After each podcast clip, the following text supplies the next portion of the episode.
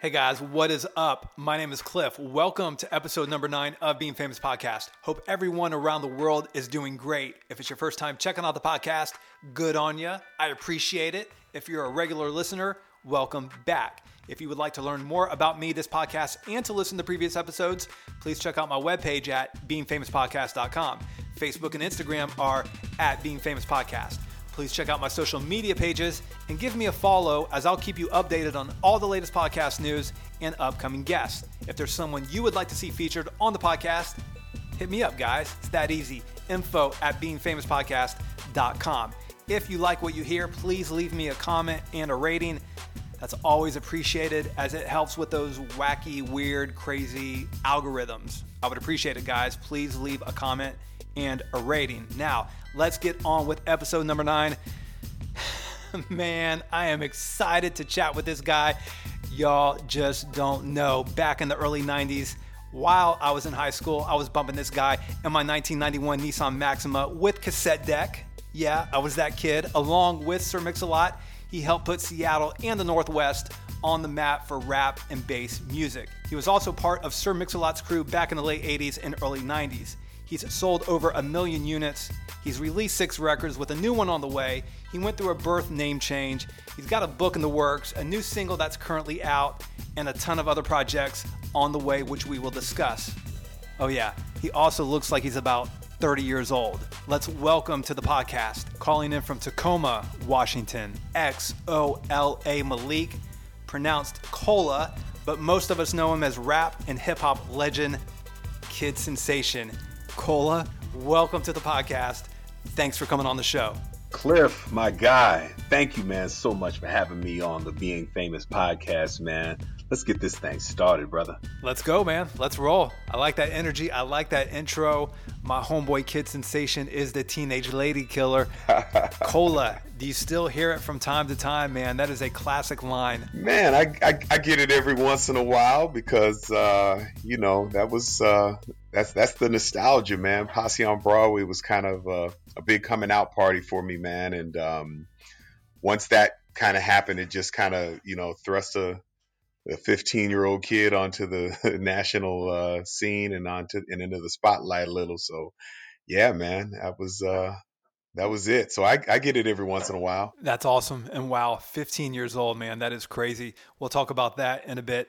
How did your relationship with Sir Mix-a-Lot come to be? Well, I lived in the same neighborhood as Sir Mix-a-Lot, man. We grew up in um, in a little housing project called the Lakeshore Village, right across the street from uh, from Rainier Beach High School in Seattle. And so uh, we, we we grew up in the same area, and um, I met Sir Mix-a-Lot uh, living in that neighborhood. He um, he went by Mix-a-Lot because he used to be a DJ, and he used to make mixtapes, and not like the mixtape that you know the definition we know now, but like literally cassette tapes that would be mixed with all kind of new songs. So he would go and buy all the vinyl you know, records, and then he would uh, mix them and scratch and do all that stuff and put you together a tape. You give him ten dollars, you give him a cassette tape, and he'd hook you up with a bunch of new music, and then you wouldn't have to go out and buy, you know, five or ten albums to have all these different songs. So that was kind of how we uh, met originally, man. And so then we hung out a little bit, man. And um, and then I he started DJing parties and things like that, and I would get to kind of hang behind him a little bit. And you know, every once in a while he'd let me up on the turntables or he'd let me beatbox or whatever. Man, I was just trying to do any and everything: dance, beatbox, rap. DJ, it didn't matter, man. Just anything I could do to kind of be around the music and just to kind of hang out and do that.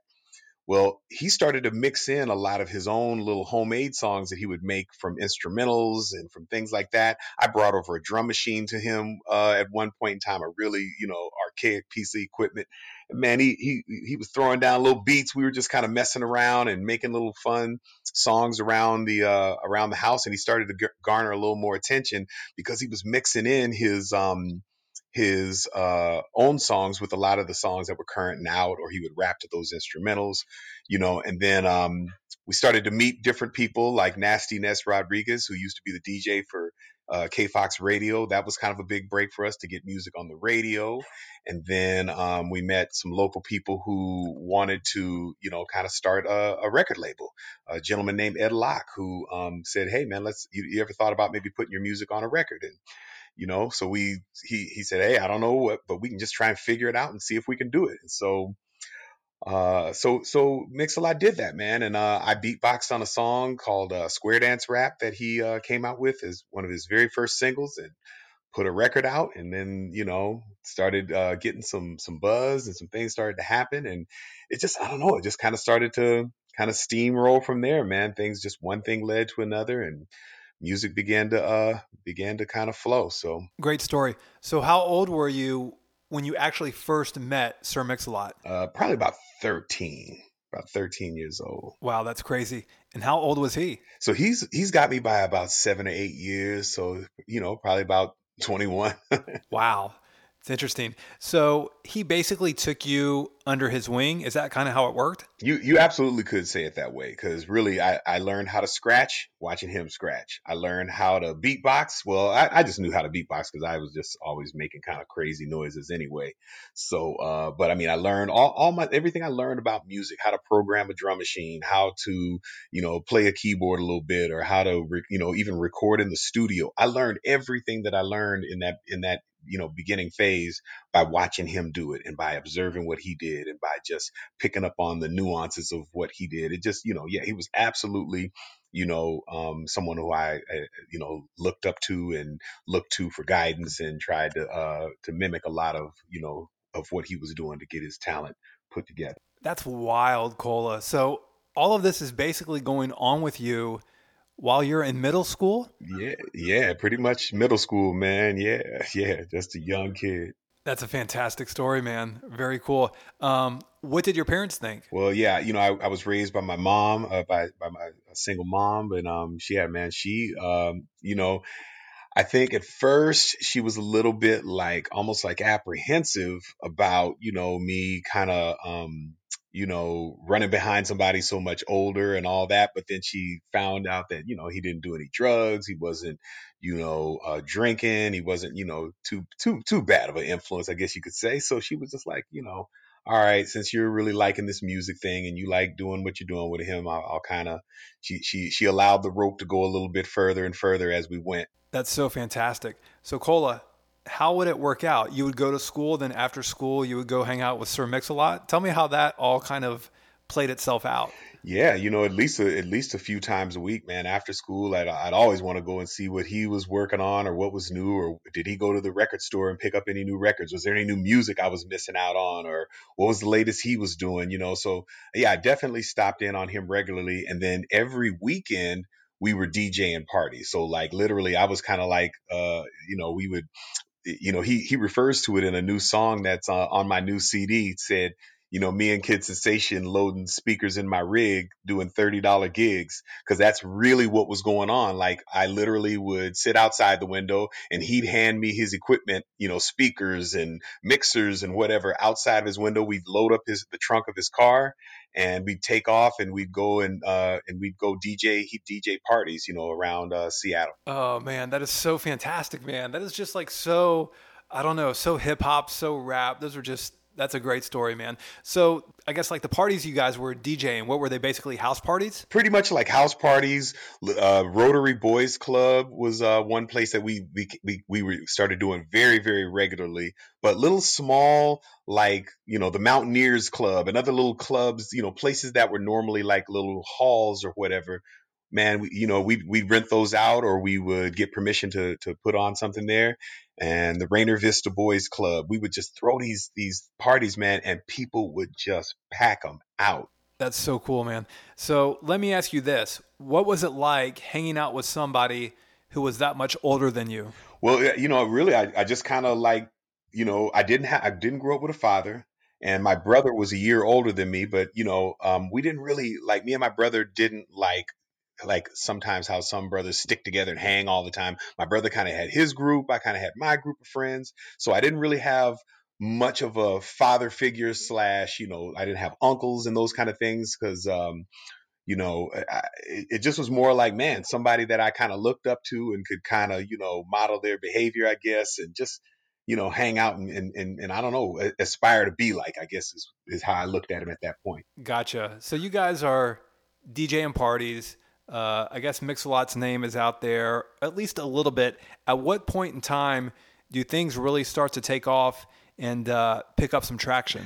Well, um, you know, we had a couple of we had a couple of just you know bursts that that that kind of rolled into it. It wasn't one like smooth ascent, man. Like I remember his first record, you know, um, uh, uh, what is it called? Um, Square Dance Rap when it came out man, um, it was getting buzz and doing really good. And you know, like I said, I beatboxed on that record, and you know, we we had actually gone out and done some shows and performances.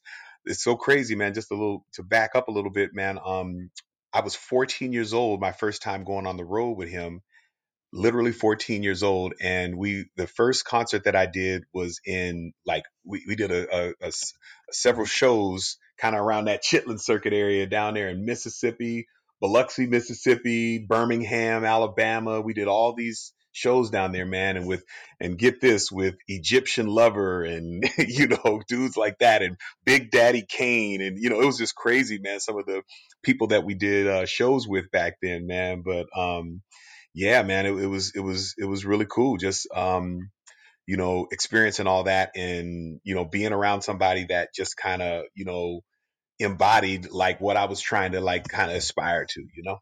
Yeah, definitely. Um, Chitlin Circuit. I've never heard that before. And I've lived in the South in Baton Rouge and Mobile, Alabama. That's pretty funny. Um, so I guess, Cola, you missed school to go on this tour, correct? Uh, yeah, it was actually, no, you know, it was during the summer. So that ended up being okay anyway.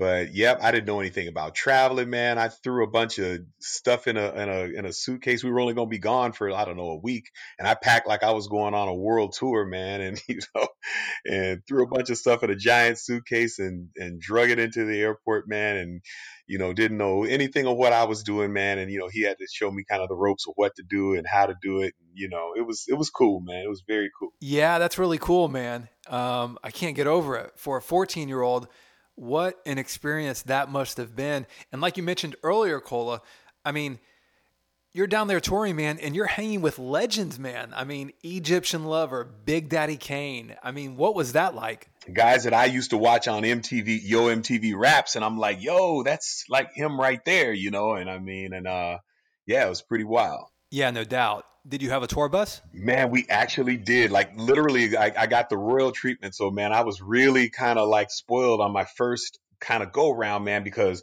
we got down there, man. We had a big tour bus and, um, you know, we went from city to city. I think it was, I don't know, five dates or six dates, whatever, but we went from, from city to city and we was on our tour bus and everybody was hanging out and, you know, we're, we're playing cards or, you know, video games or whatever. Cause like we literally brought like Nintendos and got to hook them up to the TVs in the tour bus. I mean, like, so I'm living the life. I'm like, man, this is amazing, you know, and, you know, plus making a little small coin, man. I mean, I, I was excited. Yeah, man. I mean, that's just, that's amazing. That's so cool.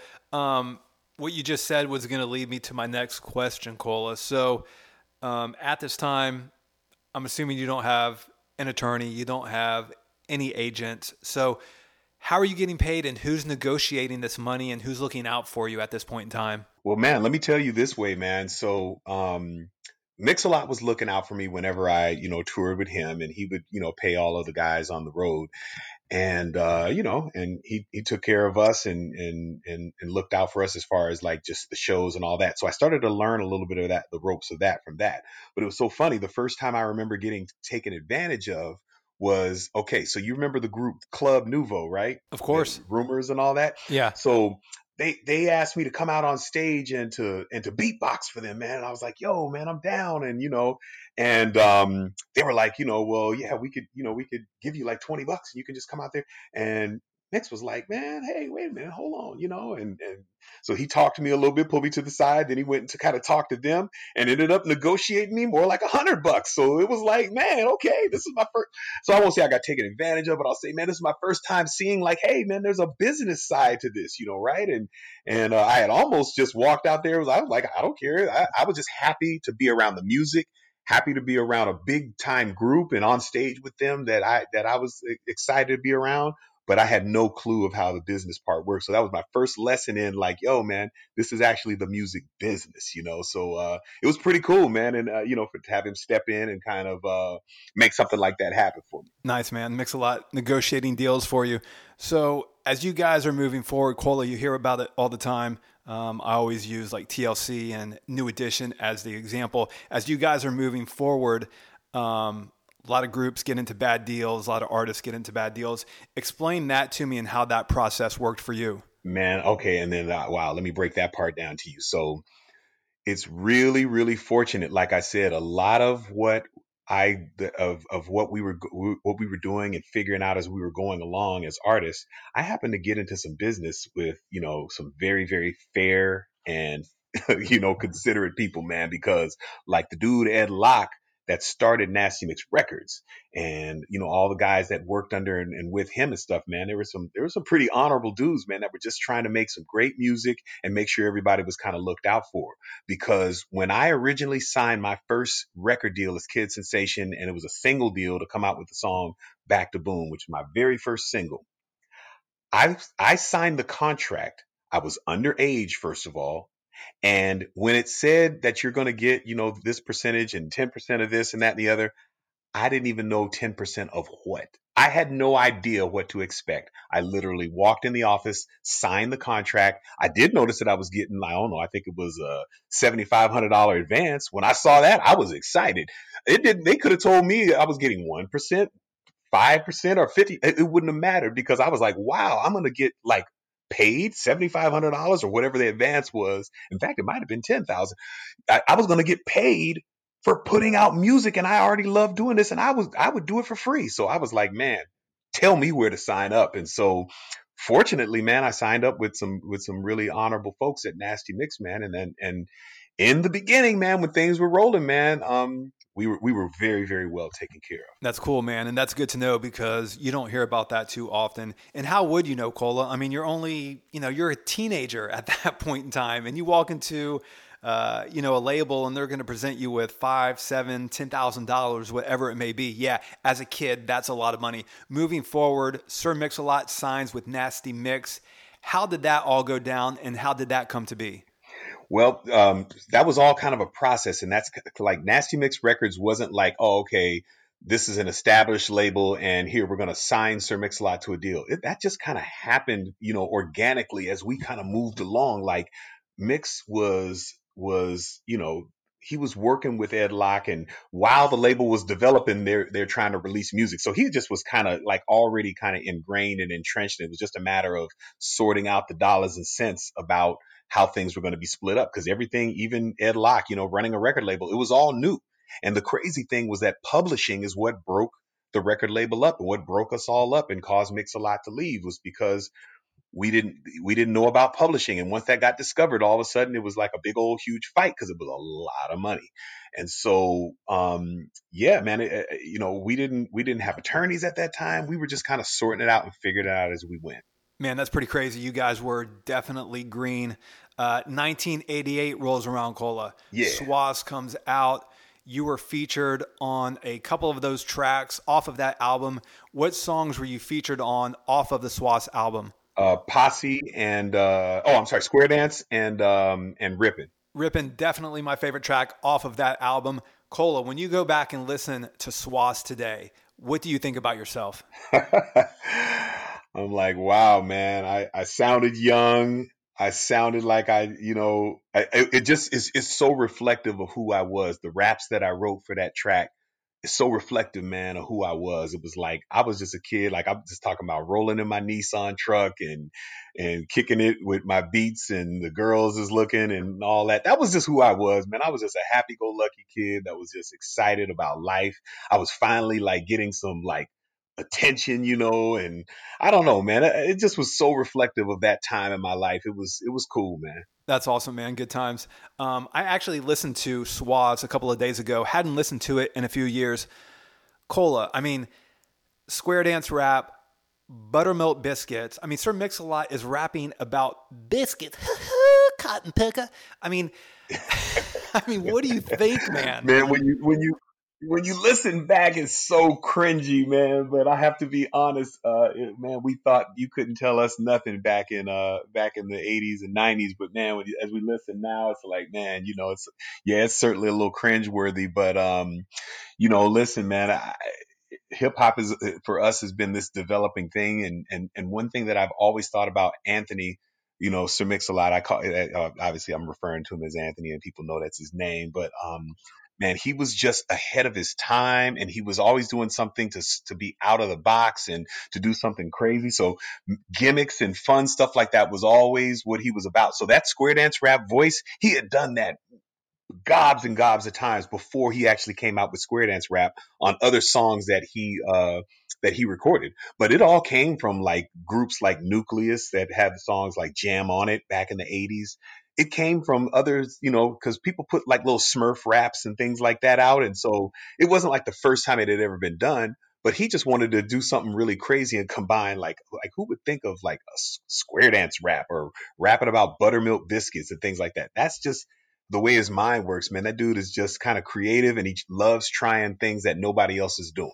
So did the rap community embrace that album or did they kind of look at it as like, I don't know, maybe a joke? You know, uh, to be honest, I think a lot of the hardcore community, man, just laughed it off as a gimmick. I mean, you know, you had songs that were gimmick songs that came out all the time. But then once, you know, um, he became, you know, once he started to drop stuff like Posse on Broadway and those kind of songs that were a little bit more you know, to the to the to the traditional flow of hip hop, people saw, oh man, this dude ain't just a gimmick. He actually can make some some some some dope music. And uh, you know, man, long before Lil Nas X, right, and and Nelly and and Tim McGraw partnered up. I mean, man, Mix did the square dance rap decades before that stuff, man. And so, you know, I, like I said, I think he was just way ahead of his time. And yeah, the music sounds 80s and whatever, but that's the, the period we lived in, man. I just think it was about being cutting edge.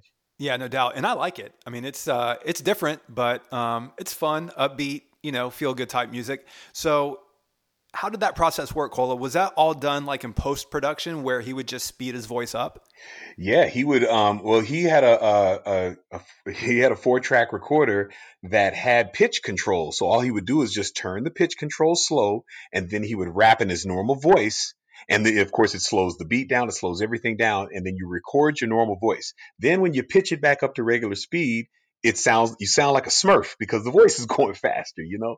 So it literally is that simple. It was not like a vocal effect or anything. There wasn't no auto tune back then or there wasn't no you know uh, pro tools or high end you know effects. He just did it by literally rapping in a in a in a little tiny bit higher voice but slowing the beat way down with his pitch control.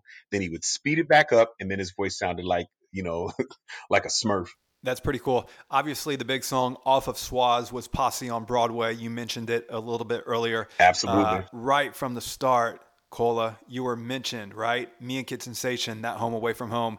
Uh, so you get that mentioned right at the beginning of the song. What did you think about that at that time?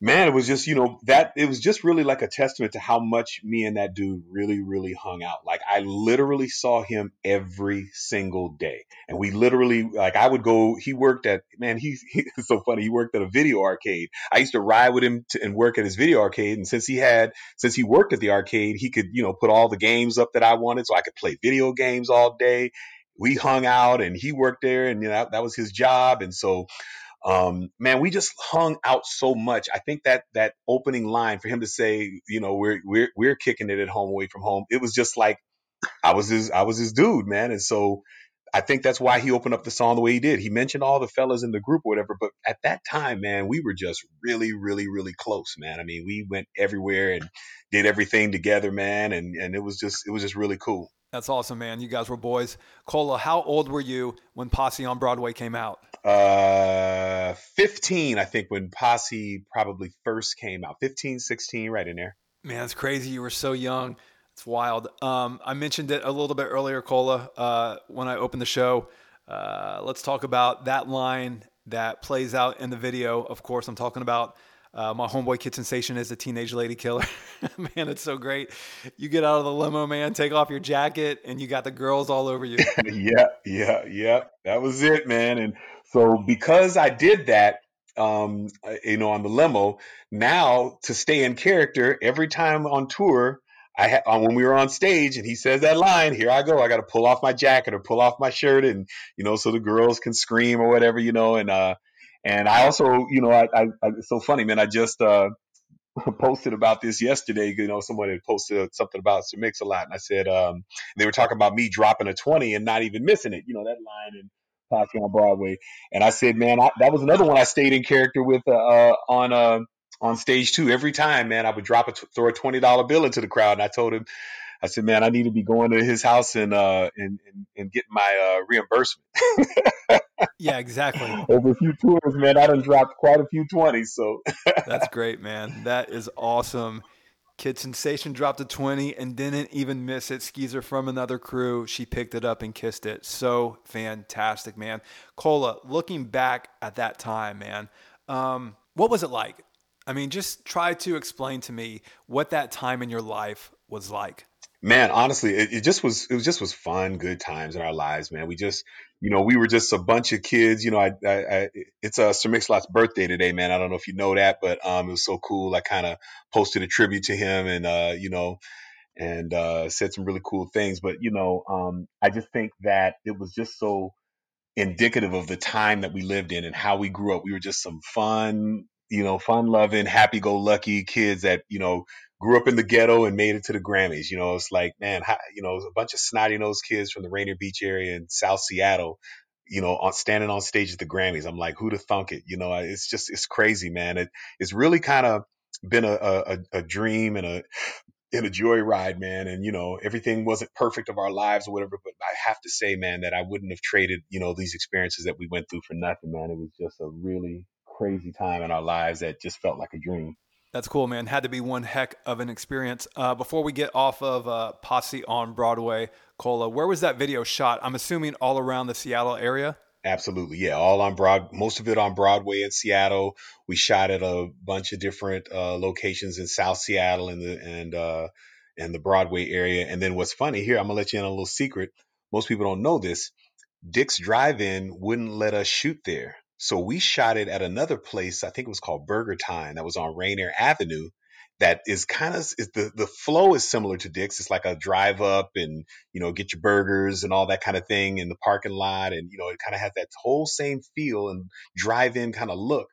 But it wasn't actually Dick's Burgers that we shot the uh, video at because they wouldn't let us shoot. Interesting and good to know. Dick's is the place where the cool hang out. Why wouldn't they let the uh, video be shot there? You know, I think probably, you know, rap at that point in time didn't have as, as much of the kind of mainstream, you know, kind of like and they probably thought, "Oh man, we, we're gonna let them shoot a rap song here? Are you kidding me?" The, the whole uh, there, might, there might be gangs, and you know, so they, they probably had no idea, man. So, I, but it's anybody's guess. But um, yeah, they, they wouldn't they wouldn't let us shoot there, man. Is Dick's still there? Oh yeah, man. Dick's is actually still there in that same location, the original one, and they have probably I don't know half a dozen of them now. They've expanded to several different areas, and now it's not just one restaurant; it's several. So cool. How long did it take to shoot the video? Uh, basically about a day and a half. I mean, one day was a really long day, probably like a, I don't know, 12, 14 hour shoot. And then one day we got some pickup shots that were probably, you know, just a few hours. And then that was it.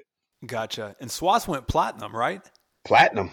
Absolutely. Did you guys tour the world? Well, we could have, but Mix wasn't a big guy of taking flights overseas, man. I'm gonna be honest. So, and uh, so we definitely toured the nation, man, many times over. But uh, no, we didn't. We didn't do any world tours. The farthest he went um, was early when Square Dance Rap was real hot. He took a flight to London and uh, performed in London. I didn't go on that one. Um, my mom just wouldn't let me cross across the pond. So that was just a little bit beyond. And I think that was also during school and all that too. So um, so I missed out on that one. But um, after he flew back, and I think he had, uh, uh I think it was on one of our concerts or whatever, you know, um, kind of towards the end of that whole SWASS era where um, I think he had a pretty turbulent flight one time, and this is when I was doing my solo thing and had just branched out, and he had and he was out doing a show as well, and he had a really really bad experience, I believe, on a plane. And since then, believe it or not, Mr. Mix-a-Lot will not fly. He hasn't flown since. Really, man, that's wild. He hasn't flown in years, and I don't know if he ever will again. I don't. So I don't know if he's ever going anywhere further than the continental United States or Canada or whatever. Yeah, he's never been to Africa. He's never been to Asia. He's never been to any of those places. And I'm not sure unless he's planning on taking a boat that he's going. can't uh, can't actually say that I blame him. Um, moving right along, uh, Cola, 1989 uh, rolls around. Sir Mix-a-Lot releases Seminar. Did you have anything to do with that album? Uh, I wasn't on that album in terms of, uh, you know, um, I didn't rap any verses or anything like that. I think I did some backup vocals for one or two songs, but I didn't do anything on that album. No.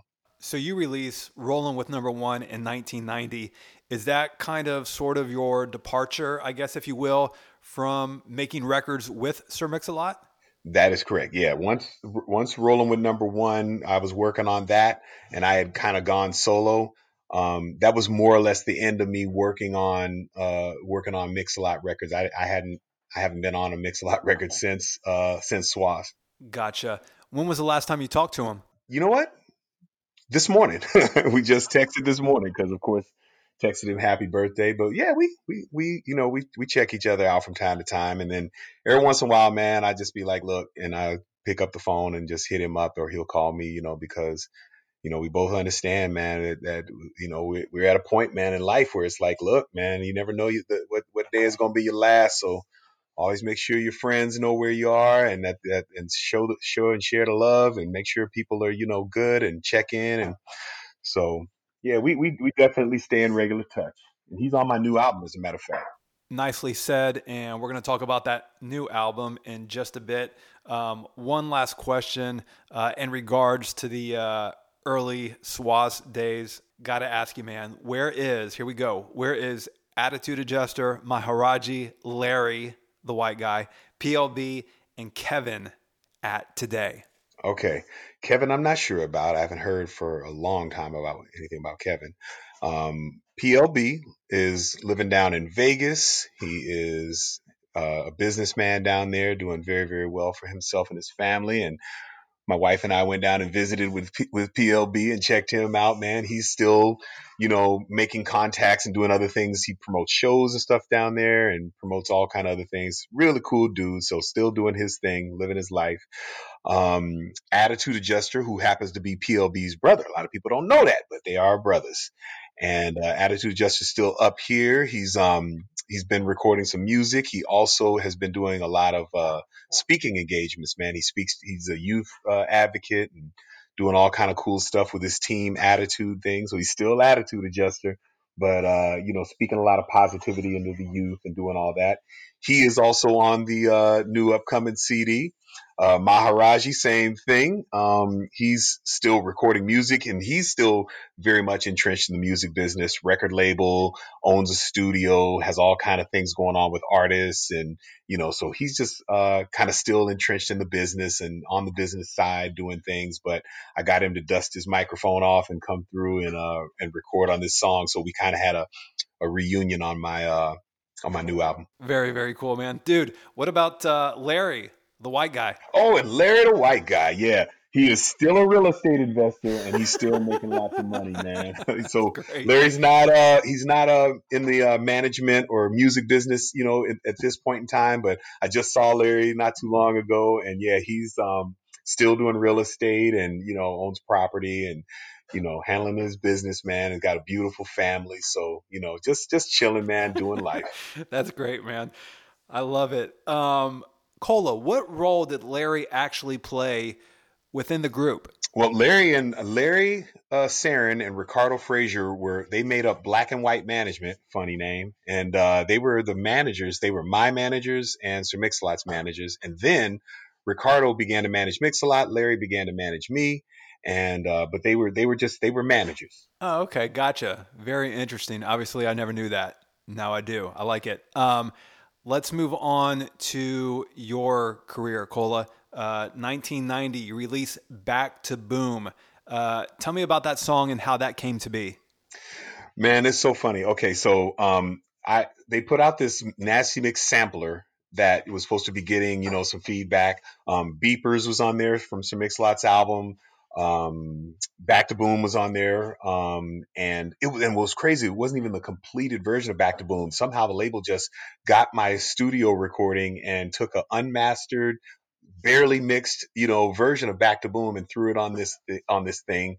And um, High Performance was on there, and you know, uh, Criminal Nation, all all the Nasty Mix artists that were assigned to them was on there at, at that point in time.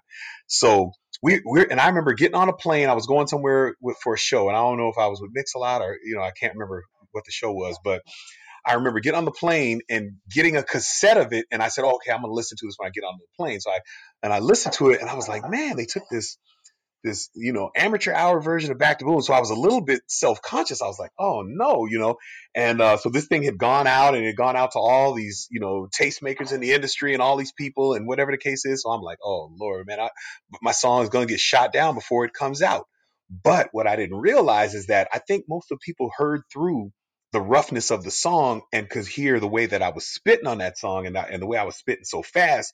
And really, nobody was rapping like that. When you had a fast beat, people would rap slow. You know how Egyptian Lover or whoever would rap. Da da da da da da da da da da. If you had a fast beat, but nobody was da da da da da da da da like I was doing it back to boom. And so people heard it and all of a sudden man people just went crazy over this song and i'm like what? And they were like and that's what i think encouraged them because like right after i got back off of that trip they were getting feedback from the song and that's literally when they signed me. They were like we got to get this single out now. We got to give you some you know get you out here because people are going crazy over this thing. It was getting radio play with that rough unmastered version and i was like what people like this and so yeah it was it was a really crazy story but yeah man back to boom and then it ended up being still to this day my biggest selling single of all time. It's the only single that i've had that is uh you know done more than 500000 and done gold. Nice uh, still get residuals off of that?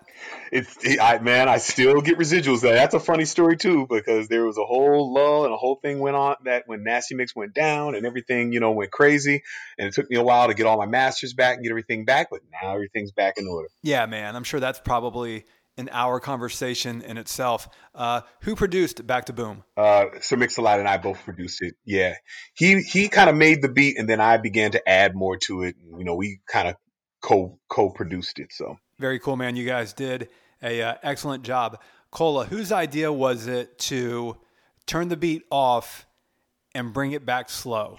That was uh, that was me, man. I you know I was like, man. Um, I said, you know how you know the the the fast hip hop like that was more thought of like as club and dance and all that kind of stuff.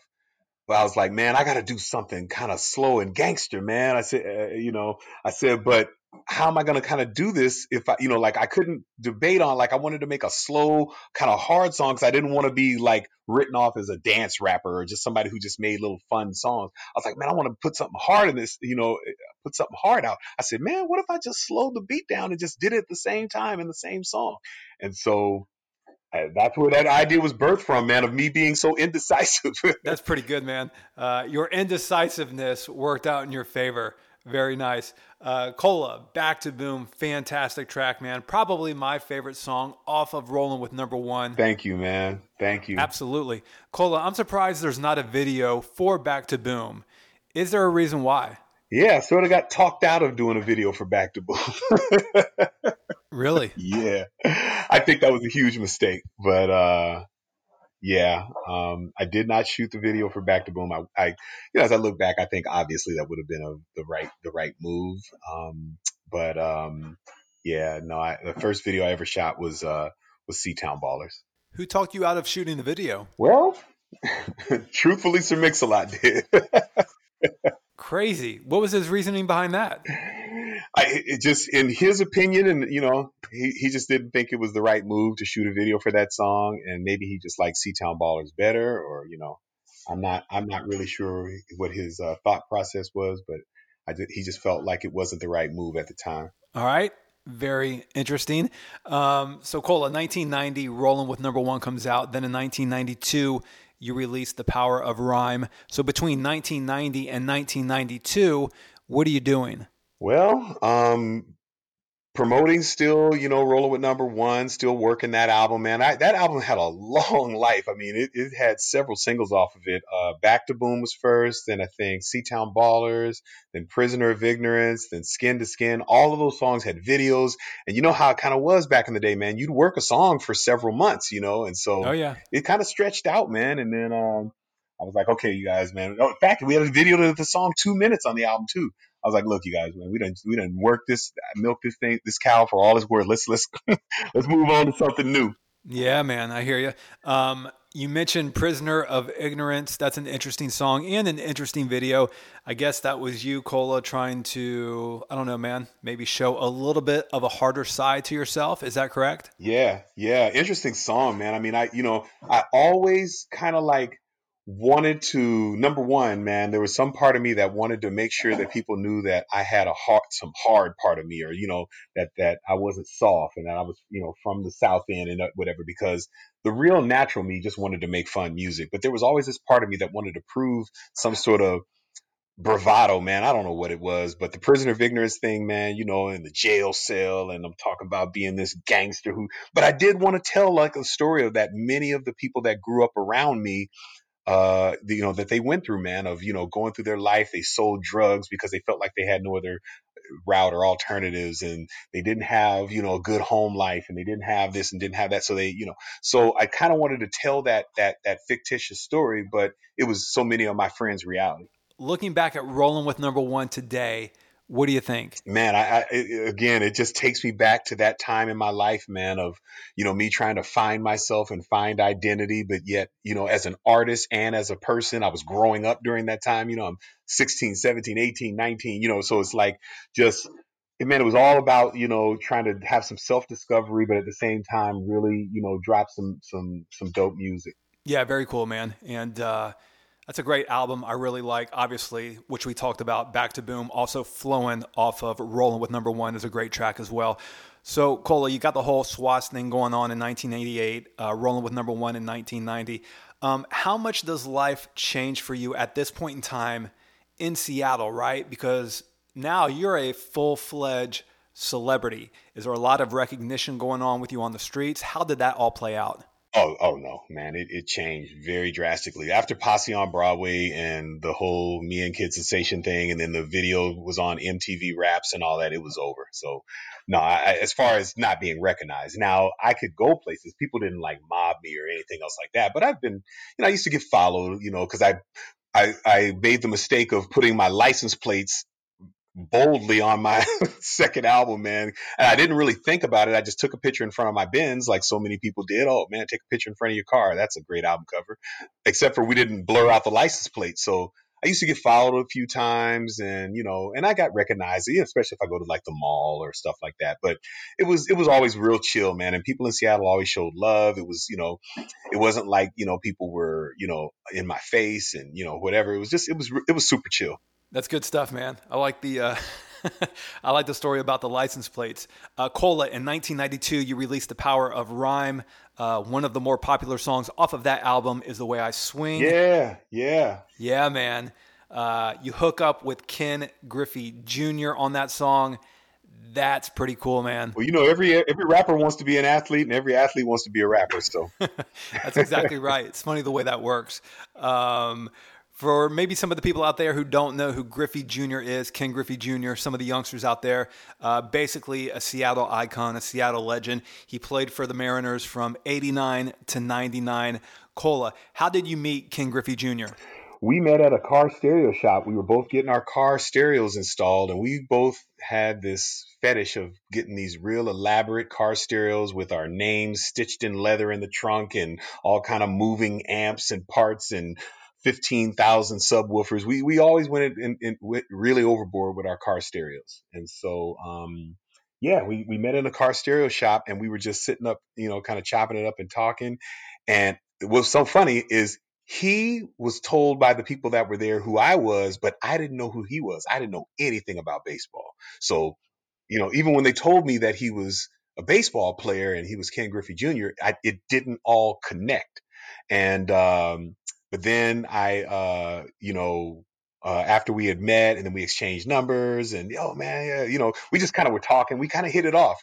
So then we met up and we talked and we you know ate dinner we ate at denny's one time just hanging out man and and um, so then we started calling each other and just kind of hanging out. And then it was during the season and i was watching SportsCenter and i'm like man, this dude is big time, man. I mean, he's, you know, this is the kid. This is Junior. I mean, they were just all over him, talking about him and then talking about his dad and talking about this. And I was like, oh, okay, yeah, this is this is not just some guy who, you know, plays a little baseball. This this dude is serious business. Yeah, no doubt. Junior was the real deal.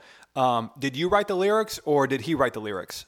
No, I wrote his raps for him. How do you think he did? Hey man, listen, for somebody who was in the booth for their first time, man, he held his own. I was uh, I was really proud of him, man, and at least he was on beat, and you know, um, but yeah, man, I mean, I wrote his raps, so it, uh, it, it, uh, and then I, and I kind of taught it to him and, you know, did all that. So it, it helped him through the process.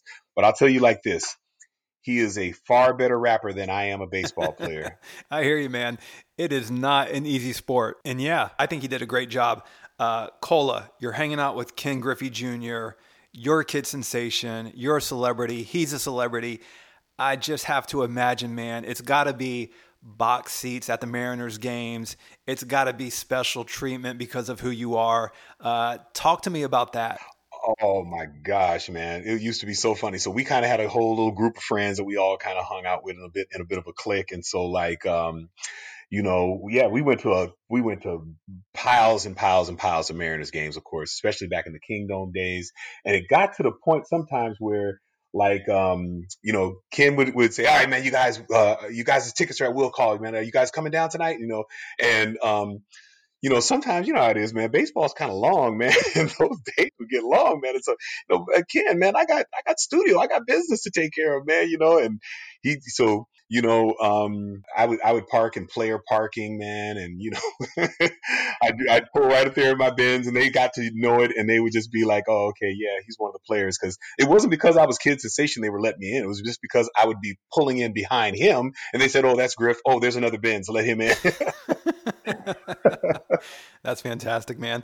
Uh, do you still keep in touch with him? Absolutely, absolutely, man. We he just will call me out of the blue all the time, man, and we'll sit up and talk. We just talked maybe a week ago, and or maybe about two weeks ago, and um, we stay we stay on the phone for an hour, man, just laughing about stuff and reminiscing. But then we just, you know, I, I and I, I, always, whenever we're on the phone, man, I pick his brain for business advice. I pick his brain for, you know, all sorts of different things, man. And he's been, you know, married five times longer than I have, so I can always, you know, hit him up with, you know, just any sort of just advice and questions, and you know, so he's just always, man, been a a, a, a cool brother in my life, man, and a, and a, and a dear friend. Very cool, man. It's awesome that you guys have kept in touch through the years. Is he still up in the Northwest? No, he's down in Florida, man. He lives in Florida.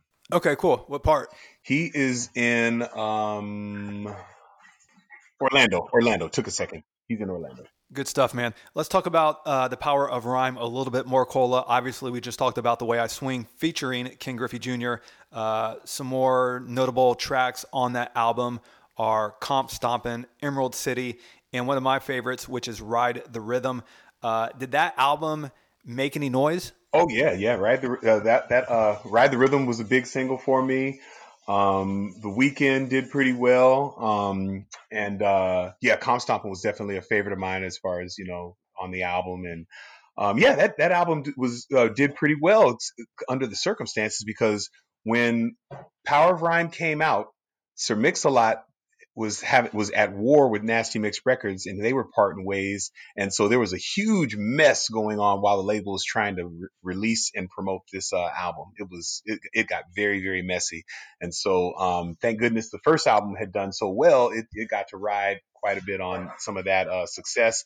But yeah, it, it, there was a struggle, man, because um, the uh, the label was going through a lot of turmoil at the time, but yeah, man, we still, you know, did a couple hundred thousand units out of the gate. Not bad at all. Did you tour to support the Power of Rhyme? You know, um, tour would be a, a, real stretch. I, I, did some spot dates and I got hopped on some dates with some other people and, you know, and, and did that kind of thing. But again, I wasn't getting the tour support from the label. So that kind of made it a little bit difficult. The record wasn't getting really promoted like it should. So not as much touring on that one, just more or less a few spot dates here and there. And really a lot of, you know, playing the places following up where I was uh, hot at before. What about like radio station promotions where you were hitting up radio stations? Were you doing any of that? Yeah, some. I was we were doing some, but again, same thing. The label just was I mean, you know, think about it, man. We had a, a, a song with the hottest baseball player in the world and we didn't take advantage of it, shoot a video, do all those kind of things. Like what's what what's really going on, right? I mean, so the label was struggling, man. I, and and they, their eyes definitely weren't on the prize when we were uh when we were working that record. So they're just it, it really had to had to kind of stand on its own merits and and sell because of what I had sold before and just you know if people thought the record was a good record. Yeah, it's really a great point. Um, to your point, like you said, I mean, you got the hottest baseball player in the world, and uh, yeah, man, you got him at your disposal probably pretty much, and you don't take advantage of it. Yeah, that's a uh, that's a that's a pretty big mistake. So, Cola, are you now? At odds because of this with Nasty Mix and their lack of, you know, promotion and their lack of support? Oh, for sure. Yeah, for sure. That was tough, man. You know, um, to kind of, you know, be working so hard on all of this music and working so hard to, you know, to do my end, to hold up my end of the deal and then feeling like, you know, the label was kind of letting me down and not really doing their end of the deal was hard. Yeah, no doubt. So, Cola, 1992 is the power of rhyme. Um, in 1995, you release Seatown Funk. You're at odds with Nasty Mix. So, what takes place between 1992 and 1995? Wow, that was an adventure in itself, man. Um, so, um, so Nasty Mix Records got uh, bought out by a company called Ichiban Records down in Atlanta, and um, Nasty Mix was, you know, in all sorts of trouble, but they, you know, that that kind of helped to reignite some of the stuff. But then um, I left Nasty Mix for for a while, and I went to um, Sir Mix-a-Lot's label, which was Rhyme Cartel Records, and I was signed to him for a couple of years and submitting like dozens and dozens and dozens of songs. And for whatever reason, man, we couldn't seem to get a, a, a release out, man. And so um, I ended up leaving his record label in 95 and then going back to Ichiban, signing a deal and uh, releasing Seatown Funk.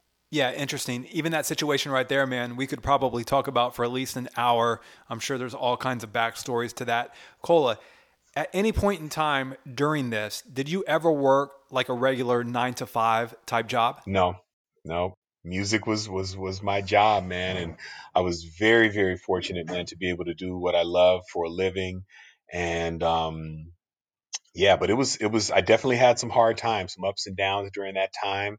But you know, my publishing was valuable. Um, I was getting most of my royalties during uh, most of that time, and then once they, you know, the the label, you know, went down on me, you know, into the mid six figures, but then they once Ichiban kind of got bought out, they wouldn't take responsibility for all of it, but they did take responsibility for some of it. So, you know, it was it was just a lot of ups and downs and kind of everything, you know. But um, yeah, I, I, I had the great fortune of being able to uh, carve my way as a musician and didn't have to necessarily work a day job. Nice, good for you, man. Right? Yeah, for sure, for sure. Yeah, man, let's talk about it. Seatown Funk, the song off of Seatown Funk, one of my favorite songs off of that album. Uh, it's great, man. I love it. It's got that mid 1990s, early 90s uh, sound to it. Tell me about the song, Cola. Thank you, man. Thank you. Um, man, it just was a, a again. I, I, say that about every song, but it's really true. It's kind of a reflection of the of where I was at at that time and the the, the sound and the music and G funk and all that. I just I don't know, man. I loved the floaters when I was growing up because I loved all that classic R and B, and I, always kind of wanted to sample that song, man. And so um, uh, we were able to get the clearance and uh, I sampled that and, and, and got this, this really smooth vibe, man, almost this Warren G ish kind of, you know, cool vibe with that. And, and I was like, man, yeah, that, that, that I, I was digging the sound. And so it just, I don't know, it felt like a natural fit to me. And it's, man, it's still to this day one of the the biggest songs, you know, for me that it's radio play and all that kind of stuff. And it uh the single went gold in Germany. Yeah, it actually reminds me of um Ditty by Paperboy. Oh yeah, Ditty by Paperboy. Yeah, absolutely, man, absolutely. That was, you know, that kind of uh flow, man, that kind of thing. It was just I love that West Coast smooth vibe, you know, that that was just that was my stuff, man. I loved it. Yeah, it's definitely got a great vibe to it. Cola, you said it went gold in Germany. Because of that, do you now tour Germany? I have not. Um, I never did go to Germany, and I never did get the chance, the opportunity to do that. Yeah, that's a bit unfortunate. Um, I'm guessing, Cola, like most of your videos, uh, Seatown Funk was shot in and around the Seattle area. Yeah, Seatown Funk was all shot around Seattle, and then uh, I also shot the, the the ones where you see like we're in a house. That was my house actually, man, and my house was overrun with hundreds of people, man, and uh, yeah, yeah, it was uh, that was a dope dope video, man, a lot of fun. That's cool. Um, do you remember what the budget was? Uh, I want to say the budget was maybe 50 on that one. And it was crazy is, you know, they um they had man, I mean, this was the biggest production that I had ever kind of seen for a music video being shot. There was a semi in front of my house. It looked like it was a full feature movie being shot, man. And uh, you know, but I mean, they had makeup and you know, design, and everybody was, you know, whatever. I mean, people you know, lint rolling my curtains and stuff. And I'm like, okay, well, you know, let's go and get the grooving. But it was a big budget. Uh, it was a big bu- budget video at the time. That's cool. A full fledged production. How long did it take to shoot the video?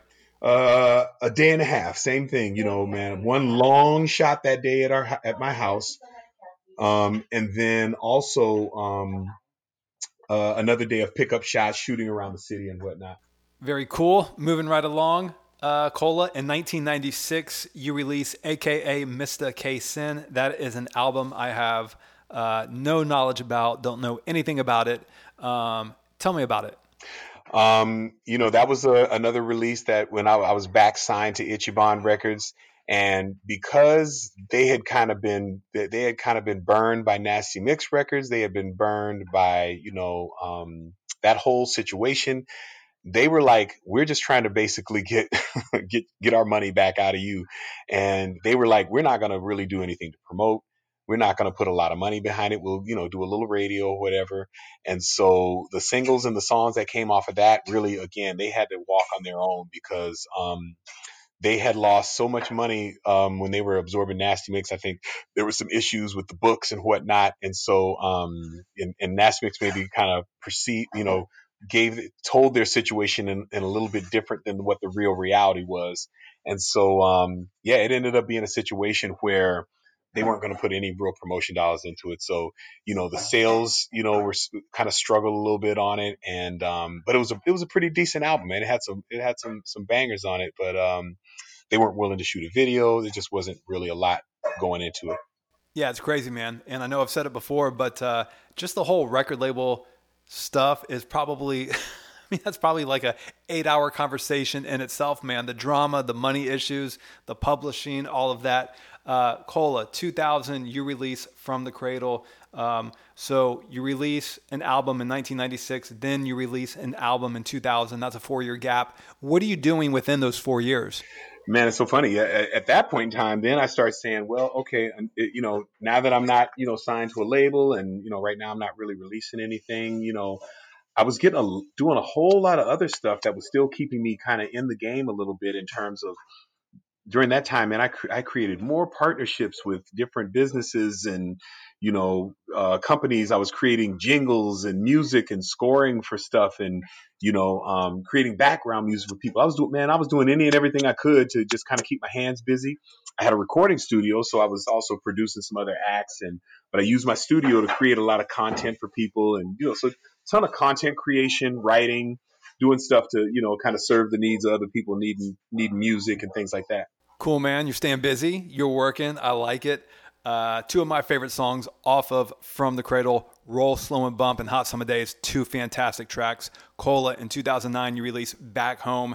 Uh, tell me how that came to be, and did that album make any noise? Um, you know, that was really more like a, a, a, a independent release. You know, kind of a self-released thing. So Um, with me, you know, not knowing as much about how to to to to work the record and do all that kind of stuff, I'd say it was, you know, lukewarm in terms of like how hot I was able to make the record. But man, the feedback and the and, and all that kind of stuff, especially when I did the back home for Griffey, you know, people were really excited about that. That song made his uh his documentary that just recently came out.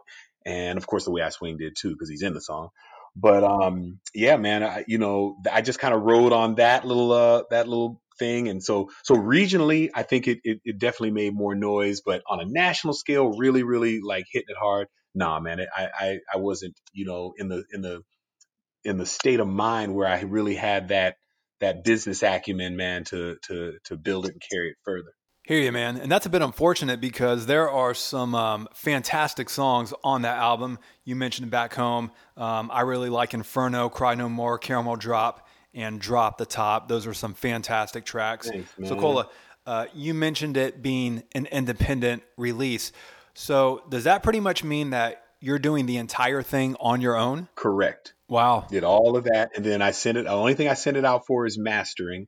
And then um, when I release it, you know, it's like literally, okay, CD baby and, you know, um, Amazon distribution. And, you know, you, you just kind of find little distribution channels to get it out there where people can order product and uh, you get it in as many stores as you kind of can by like hitting them up and saying, hey, you know, listen, this is who I am and this is what's going on. So it was just a little bit of hustling. Yeah, there's definitely some hustle behind that. What was that? Uh, what was that experience like, and um, how much of a learning curve were you dealing with? Well, it was great, man. It was actually a great experience, and and yeah, the learning curve is definitely high because you know there's so many things that you can make very very costly mistakes on.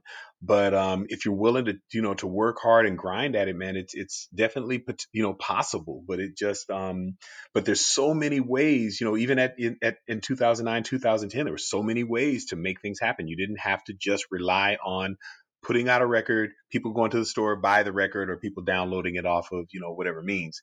There are just so many other ways, you know, with like co-branding with other, you know, you know, aligning with companies, aligning with businesses with, you know, similar, you know, um, with similar um, branding and just, you know, finding other ways around it. So, um, yeah, the game was changing at that time and uh, the learning curve was high, man. But, you know, I enjoyed the process. I felt like I learned a lot during it. That's cool, man. Yeah, I guess the uh, only way to really learn something is to uh, do it yourself. So there you go. Um, Kola, circling back around to some of your videos, I wanted to ask you um, were you getting any love from MTV back in the day? Yeah, yeah. MTV has uh, has always played uh, all of my videos. I wasn't getting like the, the real heavy rotation per se, um, but it was really nice, man, to get a couple of plays from MTV, a couple of plays from BET, because that caused all the regional and local video channels to blow it up. So, man, we've always we, it's it's been so strange, man. Like um, Mix-a-Lots um, and and myself, we both have had like a lot of our biggest success, you know, before Baby Got Back, because obviously that was just a international smash. But before that, when you know, with Posse on Broadway, or you know, his his his beepers and songs like that, or Back to Boom and some of my stuff, we were always like the the kings of the secondary market, if I'm making sense. You know, we didn't, uh, you know, we didn't always. It wasn't Chicago. It was always the suburbs of you know Chicago. Or if it was, it wasn't Atlanta. It was Kennesaw. It was always these little secondary markets, man, that just loved us and embraced us. But man, they were just as populated and you know and and just as powerful allies to have. And we could go and do shows in all these places. So that's why we'd always end up in these instead of you know Montgomery, we, we were in Birmingham, Alabama. You know, so we would always be in the, the secondary markets. And so those have always been huge for me. So instead of Seattle, man, I would I, I hit Tri Cities, you know, in, in, in, Washington, so that um, you know, it, it was always about hitting those secondary markets, man. They were very receptive and very supportive. It's really cool, man, and you know, really interesting uh, the way that that works. Have you ever lived anywhere else outside of Seattle? No, Seattle's always been my home, and then you know, I'm, I'm just about you know 30 minutes south of Seattle in Tacoma now. Gotcha. What's a typical day like for you in Tacoma? Man, this kind of stuff, um, you know, um, I, I still have a recording studio, so I you know I do a lot of stuff out there, and now I'm all about the the co-branding and, and content creation and all those kind of things. Um, but I'm also uh, writing. I've wrote, written a couple of books. Um, I'm doing some speaking and doing some other stuff. You know, so like I man, I do a whole lot of different things, and like I say, you know, some acting too. So it's just been like a whole you know mix a bowl of mix you know a bowl of gumbo man all kind of different flavors in there man but I but doing all things that kind of work toward that common goal of uh, creating uh, content and uh, add value to people. So wait a minute, man. You've done a little bit of acting. Absolutely, yeah, yeah. Nice, man. Where were you in? Um, I don't know if you heard of the movie Safety Not Guaranteed. It's with uh, Aubrey Plaza and Jake Johnson and those guys. I have not. And uh, Kristen Bell's in it as well. Cool, man. Anything else that uh, people would recognize you from? Um, a few commercials did a uh, dis- did a Discover commercial last year for Discover that that um, ended up being a really big national campaign. Um, I could even send you the link to it. The uh, it was just a blip in the commercial that I was in, but man, it was pretty cool. that uh, the uh, the YouTube video that they did, they promoted it so hard it was viewed like I don't know, 47 million times. Wow, man, nice. Yeah, uh, I want to see it. Shoot me the link for sure. I'll send you the link. Sweet. Who was Kid Sensation's musical influences growing up? man, growing up, um, LL Cool J, um, Run DMC, you know, as far as hip hop, that kind of stuff. Um, Big Daddy Kane for sure, um, Rakim. Um, but then like I also loved like Motown music and all that stuff. I grew up on a lot of that uh, stuff, and then I liked a lot of uh, rock and roll. Um, I listened to a lot of, you know, I grew up on a lot of like Steppenwolf and Eagles and Phil Collins and man, you name it, man. I was I just I have a very very diverse musical palette. Like you know when I used to have a, a disc changer, you know how you have the ten disc shuttle changer that would change you know all your CDs, man. And um, if you look in that thing, man, people would just laugh, you know, because you could go from NWA to Madonna to Red Hot Chili Peppers and to a Motown classic CD. You're Like, man, is, is this one person CDs or does this belong to a whole bunch of people? Because my, my music palette has always been very diverse. That's awesome, man. That's so funny, man. Yeah, the uh, the tin disc. I, I, think they came in like five, eight, or ten CD disc uh, shuttle changers. That's classic, man. Um, Kola in the early '90s, I was living in Tampa, Florida.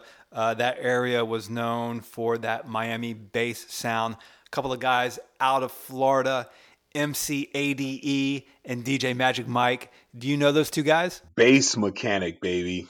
you know I know MC ADE. yeah, man. And Magic Mike, feel the bass. Oh man, those were my guys, man. So for sure. Heck yeah, man. Uh, do you know them personally? Uh, I know Magic Mike, but I don't know MC ADE. And let me not let me not misrepresent it. I don't know Magic Mike well. Like I don't have his telephone number, or we don't like talk or anything else like that. But I know him. Cool. Of course, you can't talk about Florida and uh, not really mention, I guess, maybe the originators of that Miami bass sound, uh, 2 Live Crew. Uh, do you know those guys? Uh, oh yeah, I know those guys too, man. And uh, 2 Live Crew, man, I, I love their sound. We've um, done shows with them on many, many occasions. And uh, one time we performed in in Luke's club, man, down there in Miami and uh, one of our group members got into some little dust up with uh, with one of Luke's crew members, and it started some a little brouhaha, man. And uh, thankfully, every cooler heads prevailed, man, because Luke had about six or seven dudes just step on into the room that had their hands in their coats and said, "Is there a problem?" And we were like, "Absolutely not." Oh, damn, man! Uncle Luke means business. that ended all the problems there. Everything was real cool. Listen, man. For sure. How about we just talk this out? We should be brothers. Stick together. That's great, man. That's so awesome. I can only imagine that scene. Uh, Kola, I guess it must have been probably the late 80s sometime, maybe. I was living in Chattanooga, Tennessee. Uh, 2 Live Crew was performing at the UTC Arena in Chattanooga. And uh, I went, I saw them. I forget who was with them. But uh, yeah, man, they were on stage probably for about 10 minutes. And I know you know what happened, man. Police came and shut it down. Yep, that's exactly right. Shut them down, man. They didn't last long at all. Um, Kola, who else have you performed with that you can share some crazy stories of? Oh, uh, with them, and then you know what? You want to know what's really crazy? If you saw the recent movie Straight Outta Compton of NWA story, um, we were there on we were on that bill when that whole when they got arrested for doing the police song in uh in Detroit. We were there. We were on that show. We were on that uh, straight out of Compton tour for several legs of it. That's wild. What was that like? Very, very crazy, man. Um, it was us, uh, NWA, JJ Fad, the DOC, all those artists, you know, that were from Ruthless, and then we were on the, you know, on the show with them as well. And uh, yeah, man, um, pretty crazy times, man. Those those guys um, were were not the kind of guys that they kind of uh, portrayed themselves to be in their music, but then they tried really hard to live out that persona and. Uh, it was uh, it, it brought out some really interesting things during those days. Oh man, I could only imagine um, the stories that you could probably tell. Uh, did you know Easy E?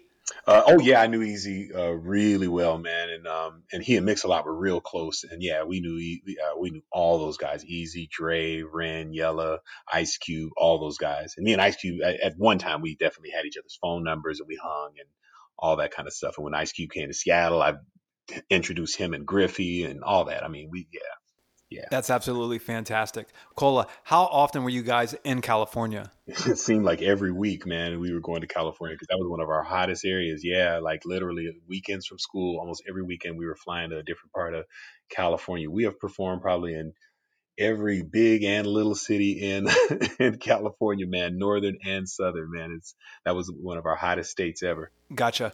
Kola, who would you say, um, I guess especially back then, uh, who would you say your core audience was? White and Hispanic, definitely had a huge Hispanic following. Interesting. And why would you say, I guess especially amongst the white crowd, um, why there was such a strong following uh, from white teenage kids? Well, I, you know, because we didn't, I didn't come out with real ghetto hard, you know, hardcore hip hop records, and that wasn't my sound, it wasn't my flow. Um, to be honest with you, if it wasn't for the the white kids that were buying my records, I probably wouldn't have sold half of what I've sold, man. I, I know my audience, and um, they were a huge, huge part of it. And that's who were my fans, and that's who the people who you know always tried to connect or whatever, man. Was, and and I loved it, man I had a diverse uh, fan base. Yeah, that's uh, that's pretty fascinating, man. Kola, did you have any sort of endorsement deal back in the day with either Alpine or Mercedes Benz? No, but that's a good thought. We should have, man. Somebody should have been working on that. As many of them dang cars that we would buy, man, and as many stereos as we done done with Alpine, man. That should have been something we did. Yeah, pretty surprising, especially to your point. For as much as you guys uh, were rapping about Alpine and Mercedes Benz. Kola, tell me uh, the importance of the 808 to you and to Sir Mix-a-Lot back in the day. Oh my gosh. It was literally everything, man. I mean, that, that, you know, um, I don't know if you kind of know the story behind the 808 bass drum, but um, the 808 was a Roland drum machine, a TR 808 and um, that that 808 bass was discovered by accident because you have to detune and like turn the decay really up high on this on the bass drum. So you know how bass drums usually are nice and tight, doop doop doop doop. But then you you turn the decay up and and and, and on the uh, 808 bass drum, it would you it would be detuned. It would make that boom sound, and you know people just thought, oh man, that just sounds awful. Of course, is what originally, but then once you kind of combine that with rap and hip hop and then you start putting these big speakers and you know man people were like yeah that is that is amazing and so the 808 bass drum was discovered and, and using it in that fashion was discovered by accident but man it ended up being you know obviously a huge uh, trend in hip hop, and, and it's something, man, that our music wouldn't have been the same without, man, because the boom, the bass. I mean, like, what would Magic Mike's career have been, man, without the 808 bass drum? You know, I mean, it's like, yo, that that thing just meant so much to so many of us. Yeah, man, no doubt. Do you have an 808? I don't have an 808 anymore. I did have an 808, man, and I can't believe that I don't have it anymore. I don't even know what happened to it, to be honest with you. And Mix-a-Lot, I think he still has his, but it's missing knobs and all kind of stuff. But it's like, hey, I'm still keeping it, man, and I wish I still had mine. Oh man, for sure. Oh, that would be so killer to have. Um, Cola, do you know who the first artist was to use an 808? Man, that's a great question. I mean, there's a lot of people that have used the 808 in songs, and I'm trying to think of who used it first with that big bass. That man, that's a great question, man. There's some very early ones though, man. Um, yeah, I don't know. It'd be easy enough to find out, I'm sure. Um, maybe maybe Kraftwerk. Was it around uh, when Kraftwerk came out? Do you know? It was around, but it was it was still used in the tight fashion. You know, it, people weren't using it with that decay because I remember even like Kraftwerk's earlier songs like Tour de France and all that stuff. They were they used it sounded like they might have even used an 808 or a 909 on some of those songs, but um, they didn't use it the decay like the boom, you know, fashion. Right. Um, speaking of Kraftwerk Kola, let's go back to uh, "Rippin'" off of Swass um, you guys sampled numbers and Tour de France in that song by Kraftwerk. Uh, did you guys get permission for that, or did you just take it? Do you know? Yeah, there were no sampling laws. Uh, you know, pre about I'd say about '88, and I think I even got away with Seatown Ballers. I guess I shouldn't be mentioning that on this uh, blog, but uh, but yeah, man, pre-sampling, yeah, we were we were getting away with that stuff like bandits, and then they came up with all the sampling laws, and that kind of meant that you had to start getting permission, but they weren't, a lot of times they weren't able to go back and, you know, um, and get people for the older stuff, you know, and so because there was no, you hadn't yet necessarily broken a law, so it'd be difficult to kind of but yeah, then, then they said, okay, they, they said we got to liken this stuff to theft because people are just taking people's music and it wasn't even a matter of like, you know, Joe, just a sample. It, it was sampling had, it, man, we were people that were literally just rapping over instrumentals. It's like, okay, man, they, we got to figure this out because, uh, yeah, it, it, got crazy. Yeah, for sure. Funny story about Seatown Ballers. Uh, Kola in the late 80s, early 90s, uh, freestyle music was kind of breaking through. Uh, that would have been around the time that you were at the height of your career. Um, what was your take on freestyle music back then? You talking about is in like freestyle rap? No, I mean like um, let's see, like um, Cover Girls, Stevie B, uh, Dino, that genre of music. Oh yeah, yeah, man. I've done I've done so many. Sh- we've done so many shows with those guys. You know, yeah, man. Cover Girls. I mean, I love the production on that stuff, the high energy. And Northern California, man, they ran that place like I mean nobody's business, man. And uh, the the Hispanics and stuff like there, man, they love Stevie B and the Cover Girls and all that. I mean, they, those guys could pack shows out there, man, and just and crush it because. uh and it was a great kind of techno-y fun sound. Yeah, man, I agree. I've always been a fan of freestyle music. To your point, yeah, uh, fun, upbeat, just feel good type music. Actually, had Stevie B on um, as a guest not too long ago. Kola, uh, you and Sir Mix-a-Lot back in the day, man. I tell you what, you guys put the Northwest on the map. You put Seattle on the map. You guys always seem to be mentioning Seattle. Um, I'm guessing that was done intentional and if so, what was the motivation behind that? Absolutely, because we didn't have a city like New York or LA to claim, man. So we had to really like we just made it and it put it in our minds that we are going to go Seattle, Seattle, Seattle, Seattle, Seattle, C-town, C-town, C-town, so that we literally would make it a staple because um, man, people used to ask us when we, we'd be on tour somewhere or whatever, they'd be, be like, yeah, man, we're from Seattle. Do you guys wear shoes there? Do you guys ride horses there? Ha ha ha. Everybody had jokes about Seattle, you know, and it was it was kind of like a, a, a, forgotten about city. They didn't even consider us West Coast. You know, it was just kind of like Seattle's just up there, and then the West Coast is L.A. and you know California and all that kind of thing. And so we just really wanted to try to put it on the map, man, and get people to to to to uh, you know give it some value. But then of course once Microsoft showed up and some other things, people started to give it a little bit more respect. But yeah, man, it was it was tough in the later 80s. Yeah, it's funny, man, because you know when you think of rap music back then or hip hop back then, I guess you think of New York, yeah. you think of L.A., uh, you maybe even think about South Florida, but uh, yeah, you just you know you don't really think about it Seattle. It didn't have that ring, man. It didn't have a ring. Yeah, exactly. It just you know, man, it didn't have that ring. Um, Kola, being a music guy, I know it's out of your genre, but obviously uh, a big part of Seattle was the grunge scene. Being a music guy, did you have anything to do with that at all? No, not so much, man. I, you know, I, I appreciated it, and I love Pearl Jam, man, and of course, eh, who doesn't love Nirvana? But um, you know, no, I, I, you know, I just it just was something I just got to experience and and, and live through, and I, you know, and I met quite a few of the people, and just you know, yeah. Cool.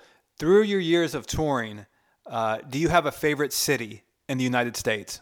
Oh yeah, without question, Atlanta. Really, Atlanta, huh? Love Atlanta. I'm actually not too far from Atlanta. What do you love so much about it? Man, I, you know, it was just like the the the the culture, the food, the spots, the the like Atlanta was like, and it's also kind of like this nonstop like party city, man. Atlanta was just it just was always jumping off, man. It was just a great place. My um, record label is based out of Kennesaw, uh, Georgia, and uh, so I got to you know go down there, Atlanta, work my records a lot down there, and do all that kind of thing. And so, um, yeah, man, I, I I love that city, man. I, I really do. When's the last time you went to Atlanta? Let me think. It has been it's been at least about three or four maybe five years since I've been to Atlanta. It's been a minute, man. Yeah, man. Need to come back down to the ATL. Um, Kola, are you still out there, man? Are you still touring? Absolutely, absolutely. And uh, I, I still perform. You know, during all these last several years, man, I we st- I still perform a ton live, man. Um, you know, my son has been uh, getting into music, and we perform together. I mean, it's it's man, I, I still am quite active. You know, uh, performing and touring. Is that more of a West Coast thing, or are you actually traveling across the country? Mainly regionally, man. Mostly, you know, West Coast, Washington, you know, in that area, you know. So haven't been haven't been like on any big tours or anything like that in, in many many years. So gotcha. Could you Kola um, say come to Charlotte, go to Atlanta, uh, go to LA, whatever city it may be, um, and not perform at a big venue, but perform at a smaller venue and uh, and attract a crowd? Do you think that's possible? Yeah, I, I, think it's very possible, man. And you know, the, the key I think is is uh, you know certainly with the new music, um, creating the awareness in, in, in, a lot of these areas and creating that you know that re- reinvigorating that that that brand a little because you know it's been a couple decades, man. It's not like you know we're talking three years, you know, since I've dropped, man. In terms of you know what the mainstream people know of me, you know, it's been some time. And so um, I've got to reinvigorate that brand. And then, you know, um, so that the people that are in our age bracket go, oh, yeah, yeah. And, you know, and maybe they'll buy a ticket and come out and, and check it out and, and partnering with other, you know, coming in and catching that old school bill that maybe might be falling through town and jumping in and, you know, and, and, and being on, on, on that or, you know, getting on a leg of a, you know, kind of an artist that's maybe in the middle and and and you know maybe doing some live stuff with them. So you know, there's a few ways to to get it done, or like you said, even playing a smaller venue, promoting it really well, making sure that you know the music is hot in the area, and then just doing it. So a lot of different ways, but I, I believe it can happen for sure. Yeah, because I mean, in today's day and age, um, you pretty much have to get out there and uh, either tour or perform live, correct? Facts. Because there are no record sales, there are no CD sales. Um, everything can pretty much be streamed online. So to really generate some money, uh, correct me if I'm wrong, but you pretty much have to perform live, correct?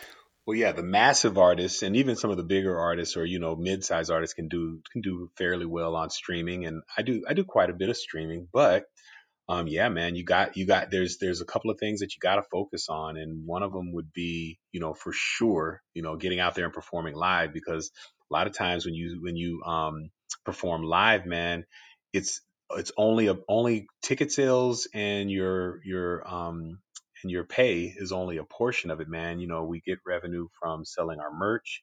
We get revenue for, you know, even like a lot of people will even buy CDs, physical CDs when they see you live in concert. So, uh, because they know you'll sign all that stuff and, and do all that. And so, um, so yeah, so getting out and performing live and all that is a huge part of the equation. But then also, man, it, it, you know, for me, and that's what's been my bread and butter a lot is partnerships. You know, um, on my new single "Feel "Feeling Myself," I did a partnership with Kroger because they did something for their graduates. Uh, their 2020 graduates, so I created a partnership there, and so that's where you know we um, we we we have to focus on as well as putting a lot into creating partnerships with um, similar you know companies with similar branding and uh, working on their uh, platform as well as them, you know, kind of one hand washing the other. Yeah, cool, man. That's uh, that's pretty cool that you've expanded yourself into uh, into partnerships. Uh, just to mention something that you said, Kola, uh, when you mentioned merchandise. Yeah, man, I've talked to uh, several bands through the years, and they've told me that they will actually make more off of the merch table Facts. and off of the meet and greets Facts. than they do the actual show. I've performed free in order to just, just say, just give me a merch table. Oh, okay, cool. You know, I've done it before, and uh, and you do well on your merch, man. If you put on a good show and you've got quality merch, and you know, I've been in it long enough to put on a decent show at least, and I'm gonna definitely drag along some merch, and so I've done I've done okay. Yeah, cool, man. And um, we've been talking about touring and performing live. Uh, Kola, is that something you are working towards now? I know you said you're doing a lot of stuff regionally, um, but are you looking to expand that potentially across the country? Yeah, absolutely, man. I mean, you know, and and I'm kind of at that that that phase of where, man, I'm gonna you know work to create the demand and then tour wherever that that uh, that demand is and perform there. You know, um, and uh, we we uh, we just um, my manager has just um, got our first sponsor. We're putting together this um, this thing called Hoops and Loops, and that is it's going to have to do with loops being as far as computer programming and then hoops as far as basketball and so we're um, taking those and kind of combining them so that we can get um, young kids interested in coding interested in computers and all those kind of other things and so um, we're going to use um, basketball players to kind of lure them in and to get them into, you know, to do that. And then, of course, I would be the, bring the music component. And we have a DJ. And so we're put on these cool events. And so, um, Jamal Crawford, who's an NBA player, is going to be our first uh, guy. We're going to do it in Renton. He has a, a, a, court that he built out there, and so we're, we're putting this whole thing all uh, together. And um, it's about you know empowering young people to, uh, to to to start really getting into the tech you know areas, and uh, we lure them in with the basketball and the music. But the point being is that we want to take this around to several different cities. So this is kind of the pilot of it. We're going to see how this all kind of pans out. So I'll tour in that way if that's how it has to be done. Whatever it takes to get myself out there on the road in front of people. Um, we have, an, another lady who's a, a, publicist for me who's working on a, um, a deal with because now we did the Kroger thing, so now we're working on another deal with Whole Foods, and um, you know the whole feeling myself fresh and Whole Foods and all that kind of tying those brands together, and you know because I'm clean and I don't curse and all that kind of stuff in my music, so there's like yo, you know he's a safe guy, he's a safe brand, and so they are willing to you know look at partnering with me. So if we do the Whole Foods thing again, same thing. You know, right now we're in a, in a pandemic and we're COVID, but you know, hey, we can go into stores and we can you know do little stuff for their employees and stuff for their customers and keep it all kind of COVID compliant. They're putting all the the puzzle pieces together on how to make all that happen. But you know, doing what what they what they're going to call kind of pop in concerts where I come in and do a few songs, close with feeling myself. They give away samples, do all these kind of things, keep it all COVID compliant, and um, finding ways to just again connect uh, the audience and us, and also um, expand their brand. Nice, man. Yeah, and you can't go too wrong with Whole Foods. Uh, yeah, that's pretty cool, man. Uh, going to Whole Foods and uh, see Kid Sensation perform. That's pretty tight, man. I like that. So, Kola, is it a team of three? You, uh, your manager, and your publicist?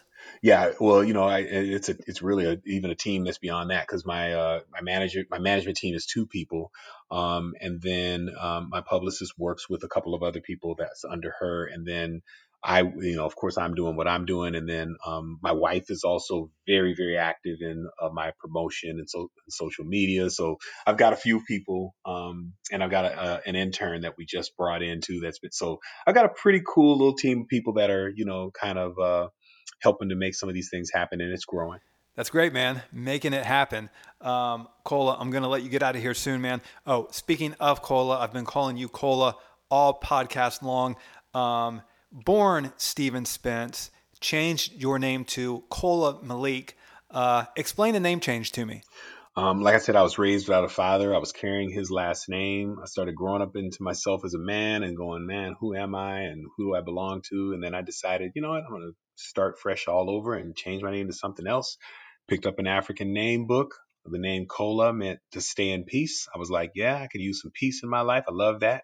Um, Malik means kind of regal or royal. I like that because I felt like I was a young king. So that was why I picked the name Kola Malik. And um, that was why I changed my name in the first place. Cool, man. Dig it. I like it. All right, Kola, let's get to today. Let's get to 2020. You have new music out, no pun intended. I am feeling your new track, which happens to be called Feeling Myself. Um, there's a video for it. As a matter of fact, when I close out this podcast, uh, I'm going to play it so all the listeners around the world can hear it. Uh, Kola, tell me about your new song, Feeling Myself. So, feeling myself. You know, a lot of people when they kind of hear the song uh, at first, they're, they're just listening to it and they're like, "Oh man, what a fun song! What a catchy song!" Blah blah blah. Can't tell me nothing. They, they, so they get into all that, but they don't realize that man, that song has a little bit deeper meaning than just me saying I'm feeling myself and I'm kind of kicking it and you can't tell me nothing. That song, man, is really a song about self love. And people don't even uh, like some people catch the message and then some people don't. But if you watch the music video, now you, after we get done talking, watch it again from the lens from where I'm telling you at and see it in, in a different lens. Um, the song is about self love if you look in the video, there's no models, there's no pretty folks and, and everybody all dressed up and whatever the case is, man, we're all going through COVID. Everybody's in, there's kids in pajamas and people in sweats and every, you know, and everybody's just around their house and everybody's just being real and authentic, man. There's no kind of whatever, but it's about self love. It's like, hey, man, feel yourself and don't let a hater tell you anything because the world is going to try to tear you down in so many ways, especially when you're accomplishing something or doing something good for yourself there's so many people and haters that'll try to tear you down. So I'm like, yo, you just got to feel yourself, man, because you, you there, God only made one of you, right? I mean, there there's never been another Cliff Helner that looks exactly like you and has your same characteristics, right? I mean, there's no, there hasn't been another. So the mold was broken when you were made, man. So it's like, shoot, you got to feel yourself, man, because there's only one of you, man. And I don't care if you got freckles or one leg is shorter than the other, you got a big nose, a big head. Feel yourself, man. You just got to feel yourself and say, man, I'm, I'm feeling me, and I can't nobody tell me nothing. That is great. totally dig it. Awesome, man. Love the uh, love the positive message behind that song. Uh, Kola, one thing uh, that I wanted to commend you on, man, and uh, I do appreciate it in you. And that is not that your music, even back in the day, had a lot of profanity in it, uh, but you have since taken out uh, all your curse words and all the profanity in your music, man. Props to you for that. Uh, I really admire that about you. Uh what was the reasoning behind that for you? You know, um, honestly, man, I just thank God for it. I mean, you know, just really understanding that it, it, it isn't necessary. It doesn't add value to what I'm doing and it doesn't add value to the people that are listening to it. And I just got into a phase in my life, man, where it became about adding value to people, man. It's like, you know, um, I, don't know, man. It, it, it, for me, if something doesn't make sense and I can't validate it, man, with really concrete explanation, I've had somebody you ask me before. I've even had fans ask me before, like, you know, that maybe were Christians or, you know, maybe just didn't curse. And they were like, so, uh, hey, you know, I just had a question. Why do you cuss in your music? And then I'm like, man, I can't really give them an answer. Now I ramble off something or I try to give them some quick explanation. Oh, you know, you know, I'm just trying to say what I feel to do. But it's like, you know something? I didn't really have a valid reason. And it's like, you know, especially with me being a father and, you know, you, you, you all of a sudden, man, you shift, you shift gears and you say, if I ain't adding value to people, man, or if, if what I'm saying, if my words ain't adding value, then I ain't using them. So that's, that ended up, man, ending all that. Yeah, good for you, man. And to expound on that a little bit more, Xola, uh, one thing that bothers me so much, man, is when I go to a concert and the artist or the group is on stage and uh, and here it comes, man. I mean, here come the f bombs. How's everybody effing doing? And get your mother effing hands in the air. And I mean, to your point, man, which is exactly right. It's just so unnecessary. I mean, there's no need for it at all. It's providing no value to the show whatsoever. And on top of that, as you're looking around the crowd, there's kids in the audience. So, Facts. I mean, you got grown adults on stage dropping F bombs with kids in the audience and again, man, just to your point, it's so unnecessary. Facts. And you know, right? I mean, and, and it's so funny. Like, um, it's it's kind of like the same philosophy, man. when I when I think about it, it's like when you mention kids, it's like we hit kids because they hit, right? Like we go, oh, you know, you hit your brother. Now I'm going to spank you, or you know, we don't want you to curse, so I'm going to curse at you until you stop all that mf and cussing, right? I mean, it's like you know, what are, what are we doing, man? If, if we want our kids, do we want our kids to carry themselves that way? Do we want them to carry themselves in a in in a, in a particular way? And if so, are we setting the example for that? And it's almost like you know, um, no, we're not. And so, bottom line is, man, like I said, I don't think it adds value to anything that I do. And I think, and I agree with you, man. Like when you, uh, you know somebody comes up on stage and they're like, "Get your mother hands in the air," and, all, and uh, listen, I've done it before, right? But but it but who is it really adding any value to, man? And what is it really doing? And So you know, once I realized it, you know, and and I, and I have a lot of people to thank for just, you know, like I said, a random fan even one time came up and just asked me that question, and because I didn't have a really great answer for it, it made me realize, man, that I needed to do some self exploration. Word, uh, Xola, did you ever shy away from Kid Sensation? No, not really, man. I, I never like when people would say, "Well, can we introduce you as Xola, also known as Kid Sensation?" Absolutely, of course, because Kid Sensation's who I am, right? I mean, it's just another part of me, so no, I didn't shy away. Is it somewhat safe to say that um, that you're back? Not that you ever went away. Absolutely, one hundred percent. But you know, your last release was 2009. Here we are, uh, 2020. Uh, you currently have a new song out. You have a new album coming out. You're pretty active on social media. You're forming partnerships. Uh, you got a website. Uh, what do you attribute uh, the resurgence to? Um, you know, to be honest with you, um, there's just kind of been a clamoring for it, man. People have, you know, the reason the reason behind this new record, presently past the future, the reason it's titled what it is, is because there's a group of us, man, that are kind of, and I think most of them are from our demographic, man, where it's like they hear a lot of the new hip hop, right? And you know, it's like, you know, somebody repeats five words for five minutes and says the same thing over and over, and that's a song, you know, or they just kind of da da da da da, and you know, it's just this really, you know, kind of simple, you know, sounds like it was produced on a on a Casio or whatever. And that's no disrespect to today's artists. There's a lot of dope stuff out there, but you know, um, there's a lot of people who are clamoring for like, man, whatever happened to the beats and rhymes and storytelling of hip hop? Whatever happened to, you know, people just coming with straight bars and, you know, really dropping songs with hooks and that stuff that I could just like really sink my teeth into. And uh, I was like, man, you know, this might be a great time, man, to to uh, service that listener with some really really dope content that brings them, you know, to, to, to, that brings them back to that thing that says, man, hip hop is not dead of that form and fashion. Man, we're still there's still people out here that make dope music that you know that appreciate the real original art form. So yeah, man, that that that that was a big reason behind me jumping back in the booth and doing this record and and revitalizing that Kid Sensation brand. It was recognizable from a lot of that quote unquote golden era of hip hop. And, um, you know, man, it's, it's been a fun process. Cool, man. That's awesome. Xola, I promise I'm going to let you go, man. Um, I could talk to you forever. Uh, tell me when the new album comes out. The album comes out September 18th. And I'm doing a pre sale right now on the website, xolamusic.com. Um, and you can look on the pre-sale page and you're able to order your albums there. You can order digital. You can even also order the ultimate fan package which has all seven kid sensation cds and you would probably know this clip because you know about some of my older tracks and my older music. Rolling with number one power of rhyme those are out of print. They're very very hard to find. And if you go on to amazon to buy a copy of rolling with number one you might pay as much as 40 50 bucks for it whatever the case is man now i'm i'm making a whole bunch of a whole bunch of that stuff available man and i've got i've got my hands on a few batches of uh of those from the old nasty mix days. Some people had some stuff kind of in a in a basement somewhere, you know, uh, that used to work for Nasty Mix, and I've got my hands on a on a on a few uh, copies of those uh, CDs or whatnot, and so um, and then I'm going to start to repress and reprint those later, but they won't be the original ones. The original ones right now are going to be the ones that are going to be going with those CD packages, man. So I'm pretty excited that uh, I'm going to be able to get a lot of that uh, nostalgic music out to a lot of the people who um, who really loved it, man. And so, you know, an actual physical CD. So people have a chance to order like all of my CDs, T-shirts, get um a, get a USB thumb drive that is going to have all sorts of you know videos and interviews and pictures and all kind of other stuff that are very very rare. So you know, man, um,